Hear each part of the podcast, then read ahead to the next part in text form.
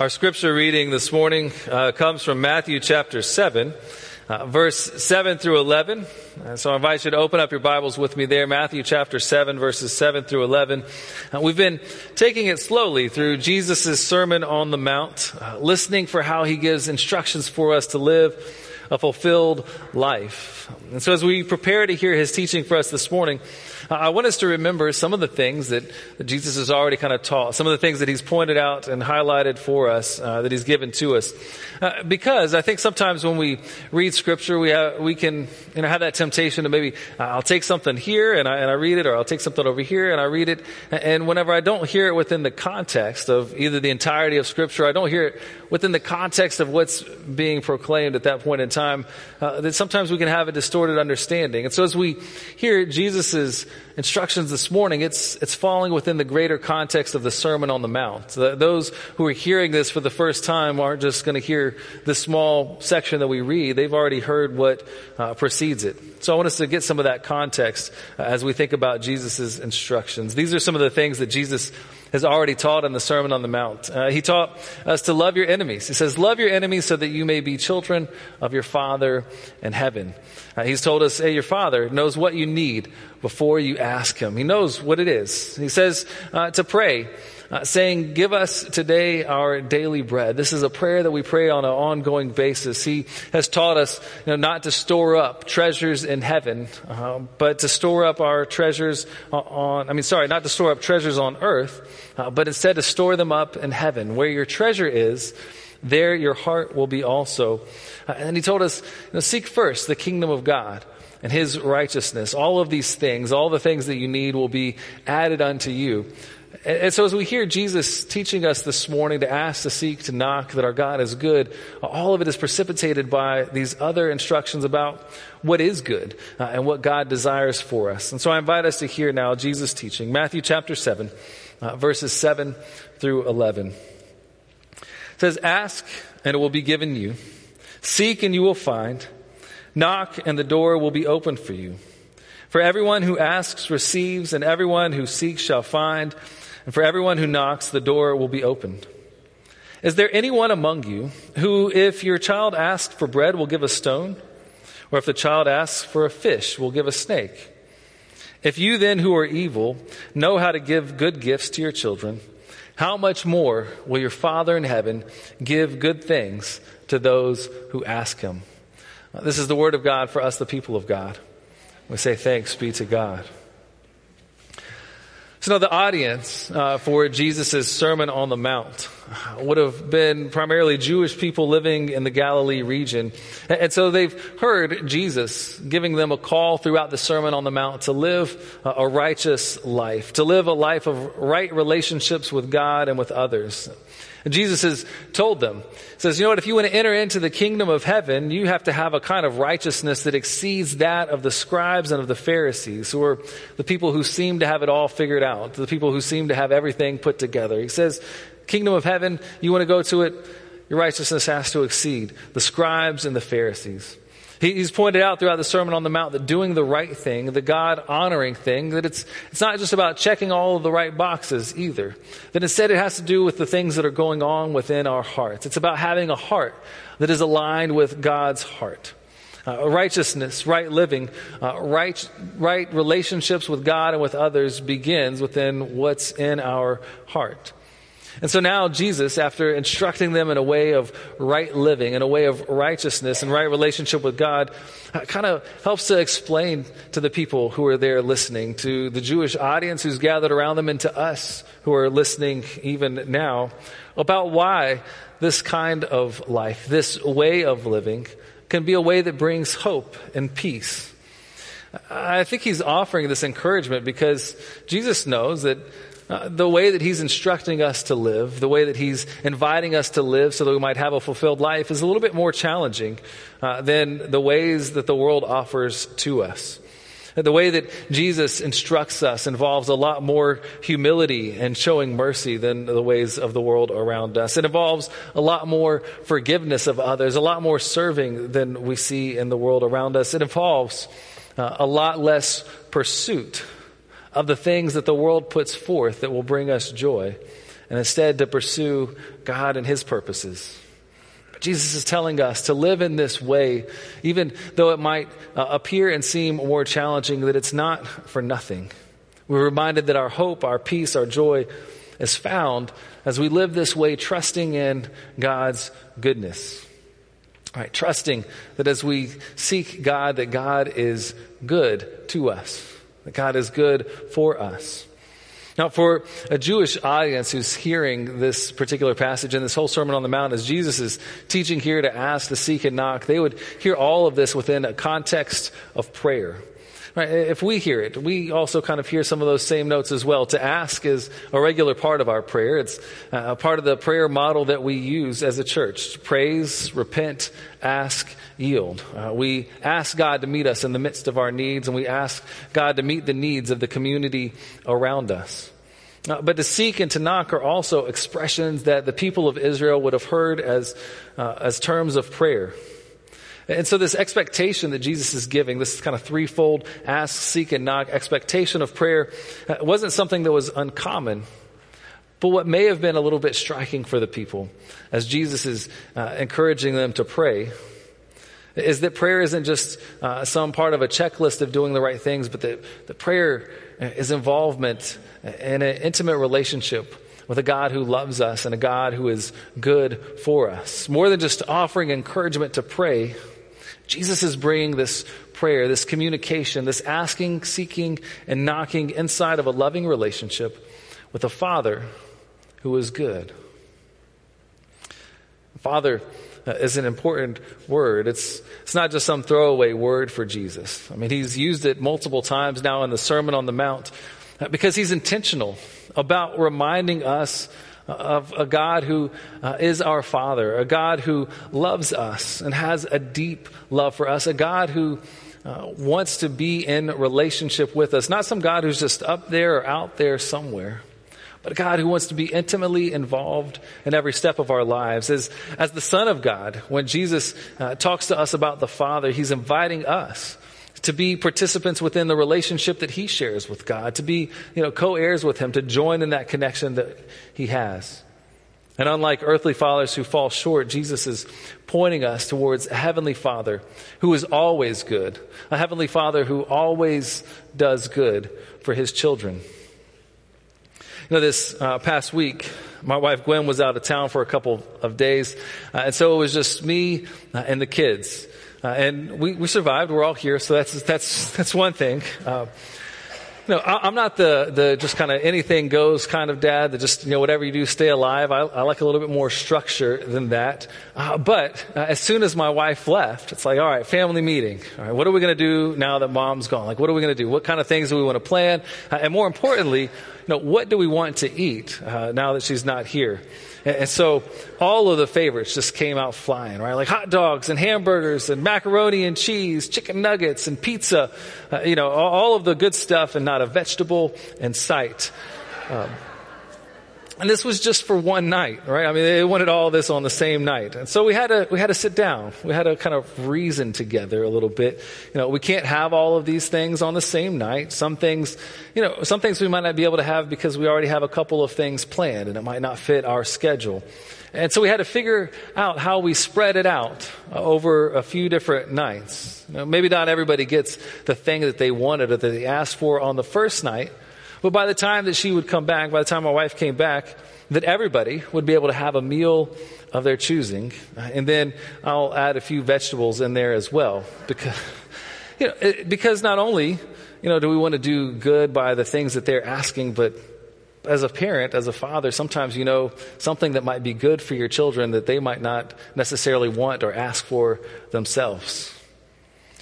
So as I think about Jesus' words, if you then who are evil, and, and I've got my own faults and failures, I've got my own issues and challenges, I, I can resonate with this. If you then who are evil know how to give good gifts to your children, how much more will your Father in heaven give good things to those who ask him? And it might not be the good thing that you have that you ask for and that you get it right away. Because God maybe God has a different perspective, a, bigger perspective. You know, God uh, maybe sees a little bit more than what we see, and maybe it might not be good for us today. Maybe it might be better for us tomorrow. Or maybe the good that we seek and the good that someone else seeks might not be good all on the same night. Maybe we can't have chicken nuggets and pizza and hamburgers all at the same time. Maybe God knows that, that we need a little bit of vegetables in our life as well. You know, God wants to give us good things, and God sees the bigger picture to know what is good and to know what we can handle at any given time. And, and I think about, you know, the ways that, you know, my kids are just ready to offer up the things that they want and, and how God kind of uh, hears and picks up all the different concerns, all the different prayers for people within our church, within our community, or around the world. How God is seeking to do what is good in each of our lives, seeking to do what is good for each of His children. And so, as I was thinking about how God might process all of these different requests, all, all these different asks that might come at a given time, it reminded me of this uh, old Jim Carrey movie uh, called Bruce Almighty. Uh, in the movie, uh, Jim Carrey plays Bruce, who's uh, a down on his luck uh, news anchor, reporter, television reporter. he ends up losing his job. He's got a few other issues, challenges, problems that he's going through. And so he begins to complain, you know, God, you're not doing your job correctly. God, God you, you're not doing what's good. You're not doing what's right. I, I think I could do better than you. And so God invites him to this meeting, uh, and God tells him, okay, you got the job. You could be God for the week. And at first, Bruce is really excited about it, right? Uh, he, he, begins to do all these, you know, God type things. He gets his job back. Uh, he makes sure that whenever he goes to recover, uh, when he goes to cover some sort of breaking news, that, that there's always breaking news, that something spectacular happens. You know, a snap of his fingers, a, a twinkle of his nose, and wow, we've got this new exciting report ahead of us. His, his life, from a material standpoint, seems to be headed back on track. But then uh, things start to get a little bit complicated. He's God, so he starts to hear all these uh, voices in his head, and he asks God what these voices are, and he's told that these are prayers that he's going to need to figure out a way to address. And so we got a little clip here uh, of how Bruce decides to handle you know, all of our prayer requests. Well, you took the job, Bruce, so I suggest you get to it.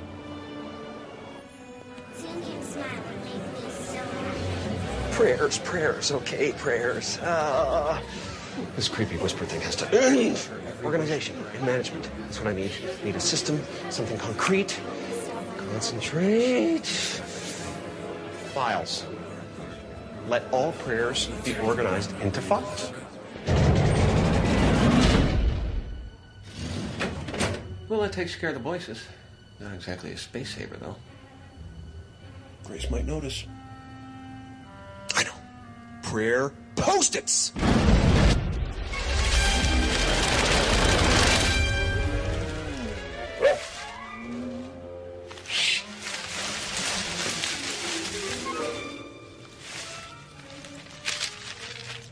Okay, I need something with a lock. Security, combination, password. A password. Yo! You've got prayers. Welcome to the Revelation Superhighway. We bless, no mess. Downloading now. it's good. It's good. This is gonna take a while. Oh. One million five hundred twenty-seven thousand five hundred and three prayer requests. I better manifest some coffee. Hola, Juan Valdez. Buenos días. Buenos días. Disfruta un buen café. Gracias, señor. Adiós. Adiós. Ah, now that's fresh mountain grown coffee from the hills of Colombia.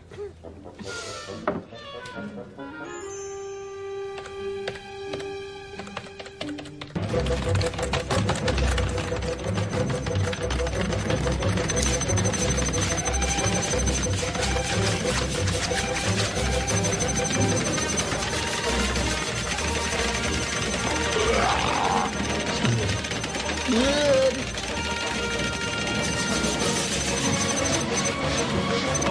I had with me some kind of a dent by now.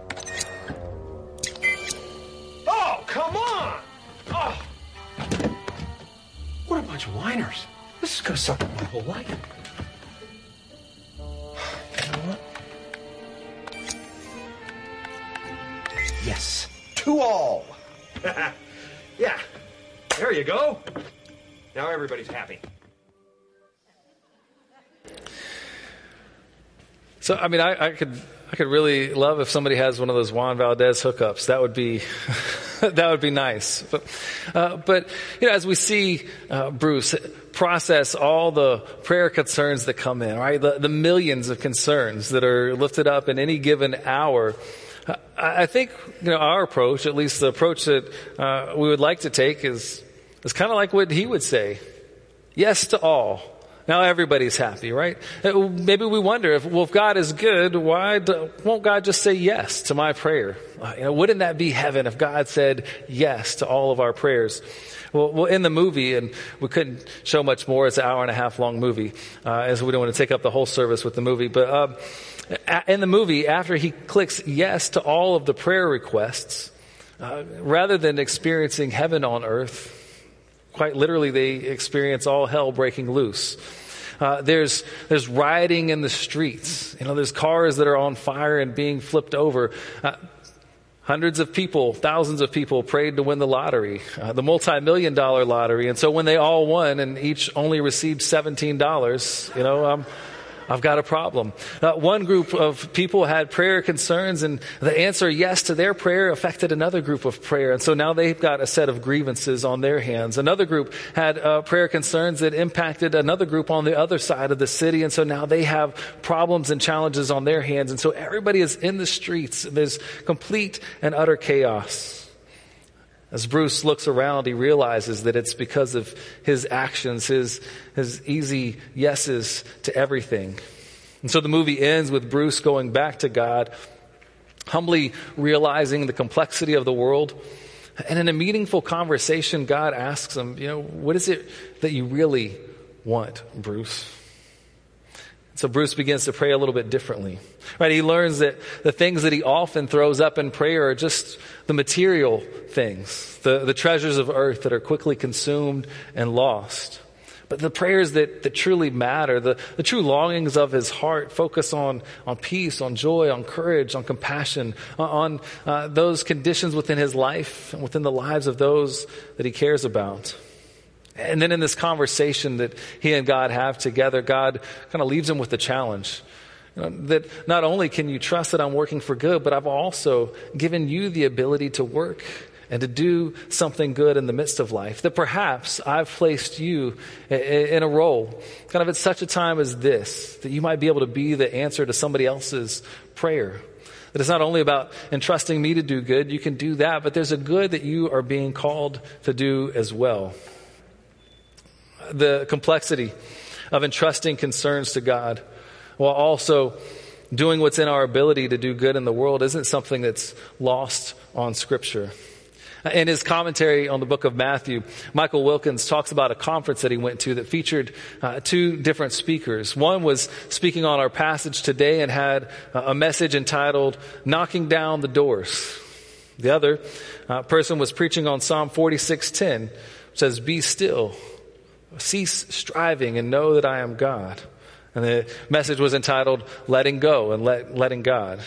Right? And there's this kind of tension here between letting go and taking a responsibility uh, of, of doing nothing and knocking down the doors, but doing both as an act of faith.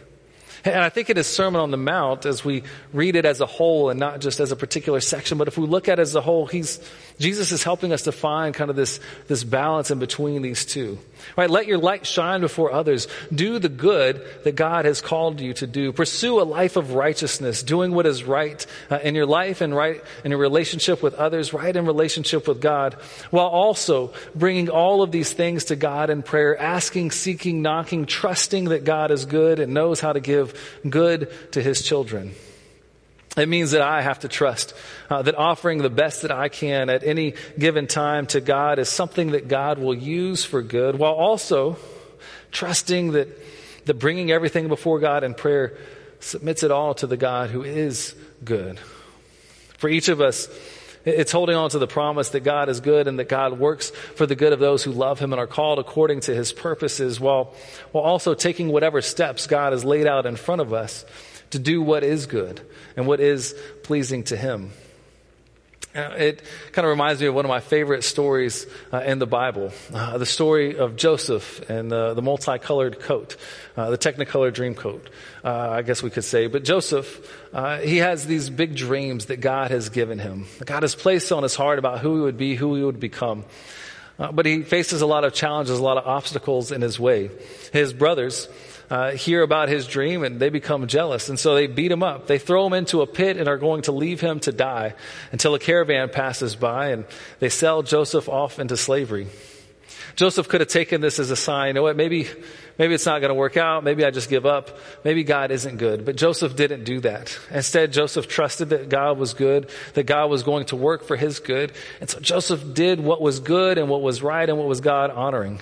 And so as a slave, uh, Joseph rose up the ranks to where he was the, the highest ranking person in the household. Uh, he had the full trust of those around him. He did what was pleasing to God and he had God's favor upon him. But then uh, some people decided to lie about him. The master had Joseph thrown into jail. Joseph could have given up. He could have said, you know what? Uh, this isn't working. Doing what's good isn't working. God isn't showing up. My dream's not coming true that God placed in my heart. But he didn't.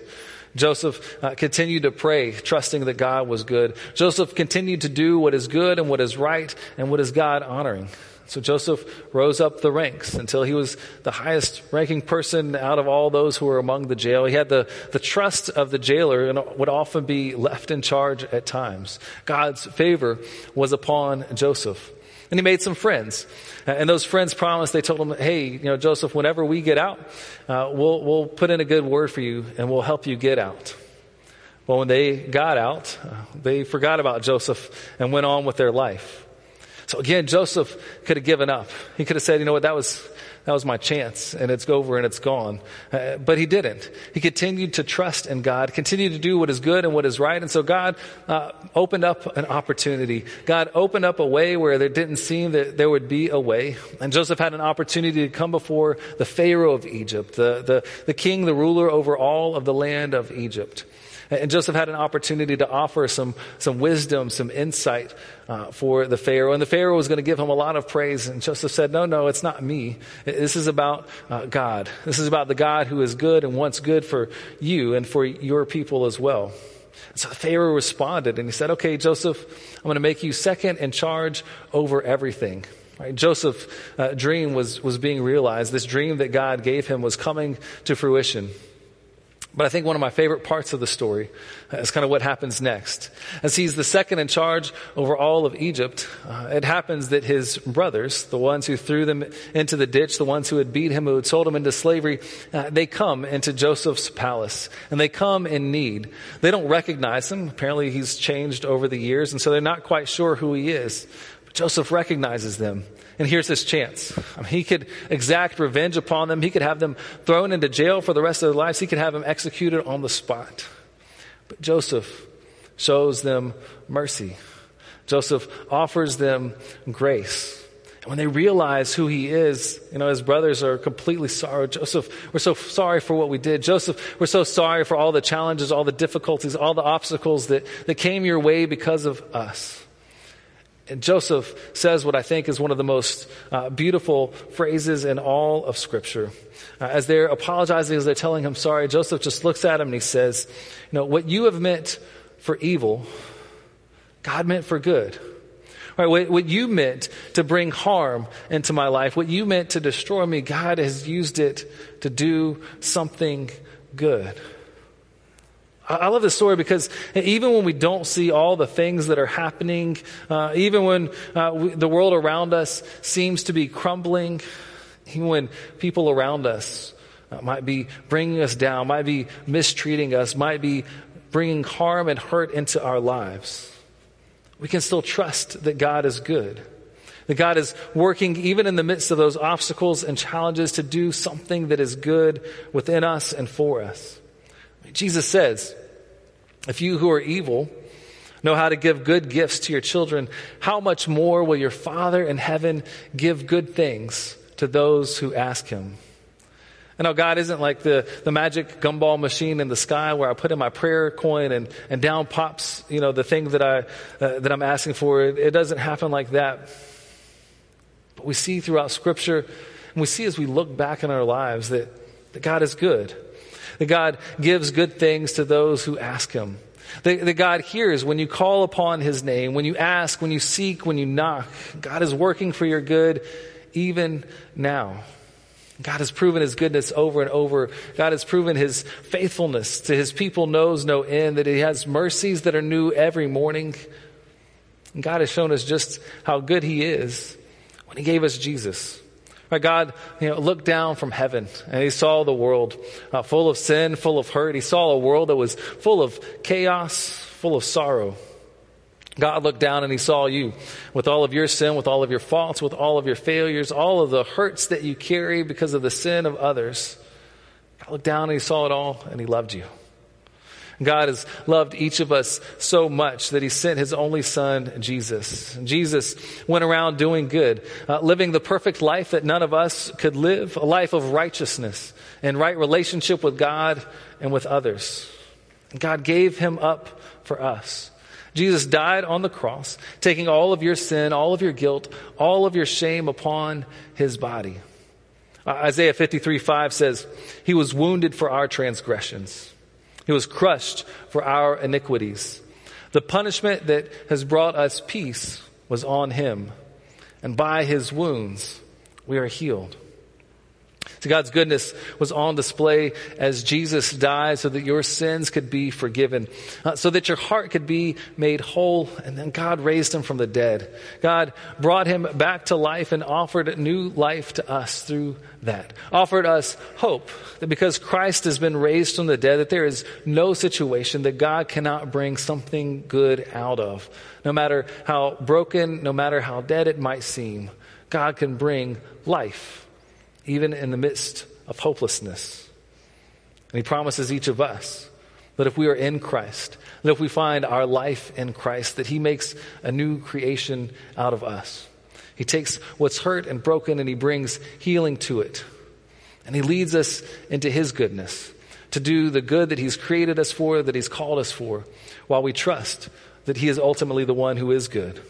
See, Jesus' life, death, and resurrection is proof that we can trust in God's goodness. Jesus is the proof for you and for me and for everyone that God is good all the time, and that all the time God is good.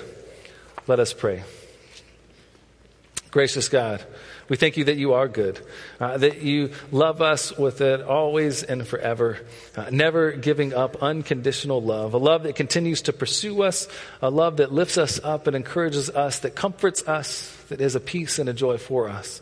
Lord, we pray that we truly might trust in your goodness, that we might uh, trust in the work that Christ has done for us, that we might live our lives in response to do the good that you have created and called us to. Lord, we pray that as we do, that others might see and know you at work within us. They might see and know that you are a good father who loves his children, and they might be drawn unto you. We pray this all in Jesus' name. Amen.